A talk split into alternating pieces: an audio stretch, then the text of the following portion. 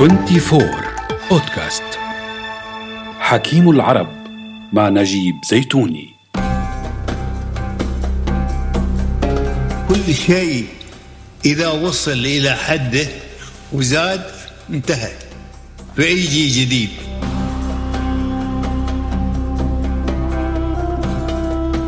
هذه المقولة للشيخ زايد بن سلطان آل نهيان. طيب الله ثراه. خير دليل على تبني هذا الحكيم. كل ما هو جديد واختباره. واثقا من أن الجديد يسرع وتيرة التطور باتجاه تحقيق رؤيته للدولة والوطن والمواطن. من خلال تلك المبادئ كان انفتاح الشيخ زايد على ما تمتلكه شعوب العالم من ثقافات مختلفة ومعارف وعلوم وتكنولوجيا. الباب الواسع لاستقطاب كل ما هو جديد حول العالم بهدف إغناء الأرضية الثقافية والمعرفية التي منها ستنطلق دولة حديثة متجددة وتكون علامة فارقة في تاريخ الشعوب. الإنسان ما بدايم صاحي. الإنسان بين صحة وبين مرض وبين موت. النهاية يعني. ما ما يصير. فالإنسان لما يعرف هذا يرجع إلى العدالة.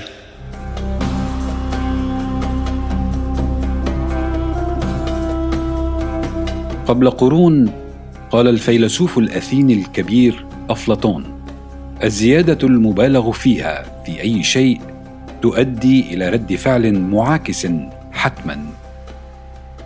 أسس أفلاطون الفلسفة المثالية وتمحورت فلسفته حول ثنائية العوالم. ففي هذا العالم تتغير الأشياء تأتي وتذهب تبرد وتسخن. لذلك هو عالم الأخطاء الكثيرة. وبالتالي فإن عامل التجدد هو أساس التطور من العالم المادي إلى عالم المثل. ورغم أننا تناولنا أهمية التعليم لدى الشيخ زايد من قبل إلا أن الأولوية التي أعطاها مؤسس دولة الإمارات للتعليم إنما كانت تصب في هدفه الأساس تطوير الأفكار كي يتطور الإنجاز. وهنا قاسم مشترك آخر بين الكبيرين فأفلاطون وضع من خلال أكاديميته في أثينا الأساس لأول مؤسسة للتعليم العالي في العالم الغربي. بينما الشيخ زايد أبدع في بناء نظام تعليمي قوي وبرامج تعليمية حديثة لتعزيز المعرفة والمهارات بين أبناء الإمارات كي لا يصل شيء إلى حده ويزيد فينتهي. فلازم من الإنسان يعتبر يعتبر من أخيه. يعتبر من قبائله من عشائره يعتبر من جيرانه يعتبر من ال من الحوادث والظروف اللي تمر بالإنسان.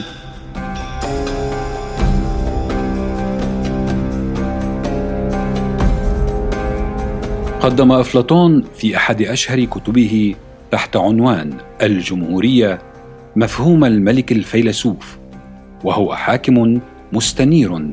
يتمتع بالحكمة والمعرفة ليحكم مجتمعا عادلا ومتناغما. وعندما نقرأ تلك الصفات لا يسعنا إلا أن نرى في مخيلتنا صورة الشيخ زايد كتجسيد حقيقي لها. فقد أظهر الشيخ زايد رحمه الله صفاته القيادية ورؤيته البعيدة لتنمية البلاد وازدهارها بأبهى صورها. معتمدا على إدخال الأفكار المعاصرة والإصلاحية إلى المجتمع الإماراتي. تلك الأفكار القادرة على بناء المستقبل المشرق الذي يحلم به. مجتمع يعمل له مصلحة ويعمل له الشيء الفائده اللي يعرف أن فايدته في مجتمعه ويؤمن فايدته في مجتمعه وفي قومه وفي وطنه ومواطنيه. هذا هو اللي بيعمل العمل الصالح للجميع وبيتكلم في الإصلاح للجميع وبيهدي إلى الإصلاح للجميع